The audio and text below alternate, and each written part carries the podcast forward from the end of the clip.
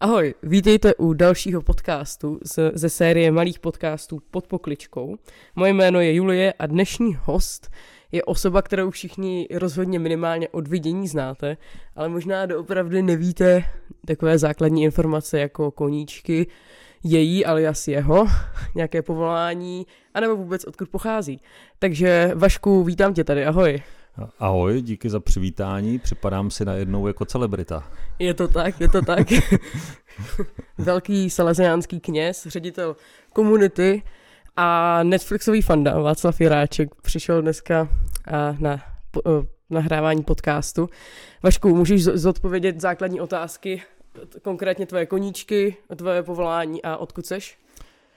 Jasně. Eh, a já na začátek jenom eh, řeknu, že eh, jsem ředitel střediska mládeže a ty jsi řekla ředitel komunity, ale aby jsme někoho nevylekali, protože tady to máme takhle rozdělený a všichni jsme něčeho ředitel, ale to nevadí. Mám chuť říct sorry, jako, ale, ale dobrý. Ne, to se stane. Tak říkala z koníčky, odkud jsem a tak.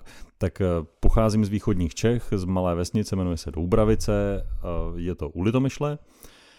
A co se týká koníčků, tak eh, tady ta otázka ve mně tak jako vzbuzuje vlastně z samotného takovou otázku, protože mě baví strašně moc věcí a vlastně žádnou z nich nedělám pořádně jako svůj koníček, že bych tak jako řekl, že jsem prostě fanda do něčeho. Takže mě baví věcí hodně a teďka v poslední době třeba mám takový objev a to je nohejbal, který tady přivezli eh, kluci ze Zlína, který se sem přestěhovali Salesiáni, a tak chodíme hrát nohec a je to úplně výborný, řekl bych koníček. Super, super. Uh, teďka bych se ráda zeptala uh, na otázky, které se týkají tvého kněžství a celkově povolání. Tak uh, mohl bys nám říct, kdy jsi rozhodl a proč stát se knězem? Jo, no, kdy jsem se rozhodl stát knězem. To není úplně vlastně taková jednoduchá otázka, protože já mám takový pocit, že to tak jako přicházelo postupně v takových vlnách, že to tak jako zrálo. A vlastně možná nějaký takový první impuls byl někdy v období, kdy jsem eh, měl nějaký tři roky po maturitě, po škole a nějak jsem jako eh, si připadal, že mám nějak jako tu cestu životem jistou jako jinačí než kněžskou. A nějak v té době mě taky začalo eh, začal jsem si tak jako vážně připouštět tu myšlenku, že bych nemusel být knězem, že bych nemusel že bych mohl být knězem, že bych nemusel dělat to, co do posud dělám. A tak jsem se tak jako tady s tou myšlenkou zbližoval, až nakonec teda slovo dalo slovo. Já jsem eh, vstoupil k Salesiánům do přednoviciátu, do noviciátu a vlastně si u toho uvědomuju, že tady to rozhodnutí si musím nějak opakovat poměrně často, že vlastně to, když člověk něčemu řekne jako nějaký svoje ano, takže tady musí znovu a znovu ho říkat jako každý den, takže vám vlastně jsem si to asi naposled řekl dneska ráno, že, že budu knězem. Proč, proč se rozhodl vstoupit právě k Salesiánům?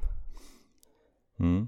Je to vlastně, uh, mě ani nenapadlo, že by to někdy mohlo být uh, jinak, že pokud bych byl řeholníkem nebo knězem, tak mě bylo uh, tak víceméně jasný, že Salesiánem, protože jsem Salesiány znal víceméně od dětství, a měl jsem tu svoji představu tak jako spojenou, že kněz, kněžství, eh, Salesiáni, že je to jakoby jedno a to samé až postupem času jsem to začal nějak jako rozplítat a nějak mě přišlo, že to tak jako uzrálo přirozeně. Co tě je nejsympatičtější na tomhle, na téhle kongregaci? Ty jo, co je mi nejsympatičtější? Uh, mně se jako líbí nebo oslovuje mě to, co třeba máme v našich eh, stanovách jako Salesiáni hnedka na začátku, že naše potřeba a povinnost je žít a pracovat společně a vlastně společný život a práce je něco, co je mi eh, sympatického, co mě nějak dává smysl v tom, že člověk nemusí žít jako partizán někde, nemusí bojovat nějakou osamělou válku, ale že vlastně žijeme v nějakém společenství lidí, ať už jako komunita těch nejbližších spolubratří Salesiánů, ale pak vlastně se všema lidma, kteří tady jsou nějak s námi, takže vytváříme takový jako společenství. Tak to je mi na tom hodně sympatický. Když jsi mluvil o těch komunitách, tak v jakých všech už po republice jsi byl? No, tady v Praze v Kobylisích, předtím v Brně v Žabovřeskách, předtím v Českých Budějovicích, a kruh se pomalu uzavírá, protože předtím zase v Praze v Kobylisích a předtím zase v Českých Budějovicích, takže vlastně to jsou takový moje hlavní a nejzamilovanější města, tady ty tři. Mm. A v Českých Budějovicích si, si taky zároveň uh, navštěvoval vejšku? Jo, v Českých Budějovicích jsem studoval teologickou fakultu pět let, takže tam na to moc rád vzpomínám. Dobře, dobře. A když teda Salesiáni jsou hodně zaměřený na práci s mladýma, tak co právě tebe oslovuje na tom, uh, na mladých lidech jako takových? Jo, to je hezká otázka. Co mě oslovuje na mladých lidech jako takových? Hmm, asi taková schopnost um, pořád se na věci dívat eh, nově, díky tomu, že vlastně mně vždycky připadá zvláštní to jako označení, vždycky se to tak jako zarazím, když se řekne mladý člověk, protože eh, jako důležitý je člověk, který nějak jako zraje, prochází životem, stárne, dá se říct. A takže vlastně já jsem rád s lidma, nebo rád se potkávám s lidma, rád s nima i spolupracuju.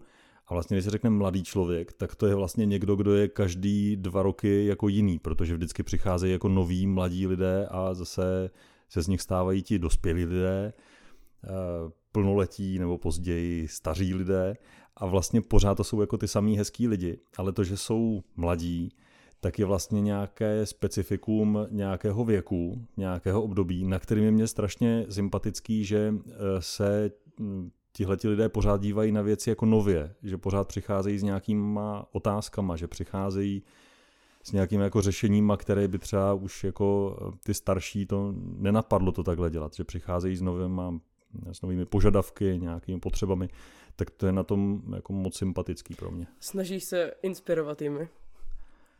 Asi jo, eh, asi jo. Já jako si vždycky říkám, že eh, bych je rád nějak pouštěl ke slovu a pouštěl je jako dělat věci, které je baví, který umí a že bych u toho nerad překážel, že bych jako nerad byl nějaká brzda prostě vývoje, což se někdy může stát, když člověk jako stárne a má pocit, že všemu rozumí a všechno ví nejlíp, takže vlastně nikomu jinému potom nedá šanci, tak eh, tohle to třeba beru jako takovou inspiraci pro sebe. A jak si jako člověk uh, jako ve vztahu k mladým, uh, k mladým starší, jak se k ním dokážeš najít cestu? No to já právě, no to je dobrý. Já právě nevím, jestli si ji dovedu najít. Jo. Já totiž si, uh, to je jedna taky z výhod toho, když je člověk pořád s mladejma, nebo aspoň já to tak mám, že si vlastně pořád připadá mladě, nebo že mě to asi nedochází, že třeba do nějaký skupiny jakoby věkově nepatřím. A tak si vždycky říkám, že zase to je taky hezká věc na mládí, že většinou mladí lidi, když jim něco jako nesedí, nebo když jim něco nějak připadá jako falešného, takže to většinou řeknou, nebo mám pocit, že se to člověk jako rychle dozví. A takže jak si k ním hledám cestu, no vlastně se o to nějak moc jako nesnažím, bych řekl vědomně. Si myslím, že to nějak přichází samo asi. A všechny výjezdy, alias feráty, voda, nevím, výbuchy a heci, tak uh, je to, je, proto, je to pro tebe taky cesta, jak, jak lépe zapadnout mezi ně? Jo, to asi taky, ale nedívám se na to tak, že bych to bral jako prostředek toho, jak zapadnout. Beru to tak, že mě to baví a že většinou to baví mladí lidi a takže se v tom potkáváme. Ale pak mám i kamarády, řekněme, z mojí generace a třeba starší, který třeba podobný akce baví taky, takže občas vyrazíme i někam spolu a nepřipadá mi, že by v tom byl nějaký rozdíl. Tam je třeba hezký, že když jedem na feráty s kamarádama, kteří to umí výrazně lépe než já, nebo jsou odvážnější, takže oni mě něco naučí, eh, oni mě tam eh, podpoří a povzbudí a eh, tam můžu být jako víc prostě za sebe a si to tak jako užít a třeba se něco jakoby rozvinout, naučit se. A zase potom, když jedu někde s mladýma, tak jsem z toho víc nervózní, že to mám na starosti, ale většinou mě to taky docela rychle přejde. Jaký si myslíš, že je místo kněze v dnešní společnosti? No, to je otázka složitá. Jaký je místo kněze v dnešní společnosti? Myslíš jako obecně společnost jako... Jako, eh, řekněme třeba jako České republiky jako takové. No. No. Já vždycky si jako vzpomenu na takový ty tři základní nějaký funkce, které třeba církev, věřící lidé, takový tři základní jako rozměry, které nějak třeba v životě bychom mohli žít. A to je to modlit se, sloužit a svědčit. a ve společenství, to je jakoby ten čtvrtý rozměr. Tak to mně připadá, že je nějaký popis místa kněze, ale vlastně i každého věřícího člověka. Modlit se, žít s Bohem, být připraven k nějaký službě lidem okolo nás a umět, eh, možná ne ani umět, jako spíš nebát se o Bohu mluvit nebo nebát se o tom, co s Bohem prožívám, nějak hovořit, tak to mně připadá takový jako důležitý i pro kněze a vlastně pro všechny. A uh, setkáváš se s, nějakýma, s, s nějakými stereotypy o kněžství? Jako spíš, spíš teda negativními? Řekl bych, že čím dál méně. Měl jsem takový pocit, když ehm, já nevím, jsem byl někde prostě na základce nebo na střední, nebo no, prostě asi takhle v tom věku, tak jsem měl pocit, že někdy, eh, jak se třeba dívalo okolí na věřící lidi, nebo na kněze, nebo typy vtipů, který se dělali jako z farářů a tak, tak mně to přišlo takový hodně jako stereotypní a že to je jako zbytečný, ale teďka vlastně s odstupem času mě to, no, nějak mě to potkává čím dál míň. Hm. No a teoreticky mohlo by mezi ty stereotypy patřit to, že se kněží nekoukají tolik na filmy, něco takového. Teoreticky asi jo, ale farářů nebo kněží, kteří se rádi dívají na, na nějaký filmy, tak znám, znám řadu. Já no. třeba v tomhle tom mám, že jsi na to takhle zeptala, já třeba tady v tom mám eh, hodně eh, to tak jako spojený s tím, že vlastně filmy nebo jakákoliv vlastně tvorba nějakých příběhů, ať už je to třeba i literatura, prostě beletrie, tak vlastně vypovídají o nějakých příbězích, nebo jsou to příběhy, které jako hovoří o něčem, co v nás lidech je, nebo co v nás jako nějak dřímá. A někdy o tom hovoří jako s humorem, s vtipem, jako nějak prostě komedie, a někdy o tom hovoří jako jinýma formama a často, nebo asi vždycky, taky odrážejí nějaký témata ve společnosti, který vlastně jako hýbou světem a třeba bych je nezahlíd, kdybych eh, jako se tady toho úplně stranil. No. A navíc mě to baví prostě filmy sledovat a pak si je rozebírat a hovořit o nich, tak to je fajn. To je totiž uh, taková věc, že kdykoliv se člověk zeptá nebo zmíní o nějakém filmu, tak Vašek uh, se do, do diskuse zapojí se slovy, jo, to je dobrý film, to je dobrý, jako. Takže, no, svědčí uh, o tom, že máš dobrý vkus na filmy, když ti to takhle potvrzu. Tak... No, jako já se na film úplně nekoukám, ale vím, že ty na tom se trávíš docela dost času. no a uh, máš nějaký zážitek, který konkrétně prostě z, z Salesiánského centra nebo z nějakých chalupek, který by se dal úplně zachytit do nějakého akčňáku?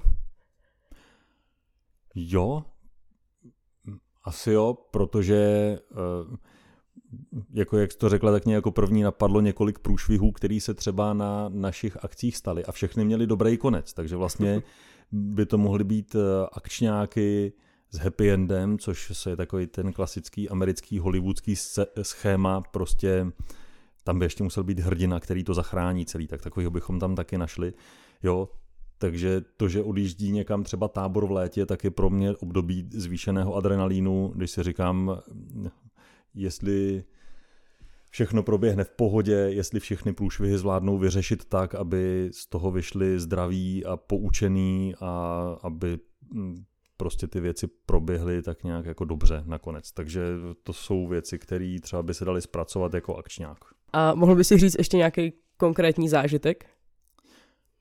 Jo, No napadá mě jich několik, ale abych jako třeba nedělal nějaký tady kauzy prostě z nějakých věcí, které... jo, tak třeba jako... Uh, to mě napadlo, je, to nebyl vlastně, to vlastně v tu chvíli jsem byl naštvaný, bylo to pro mě jako na akčňák, ale s odstupem času to byla jako vtipná historka, když eh, třeba jsem na jedné chaloupce vařil, Trávil jsem eh, vlastně, měl jsem prožít dva dny, kdy ty účastníci s těmi vedoucími odešli na dvoudeňák a já jsem měl nachystat nějakou závěrečnou hostinu, až oni se vrátí.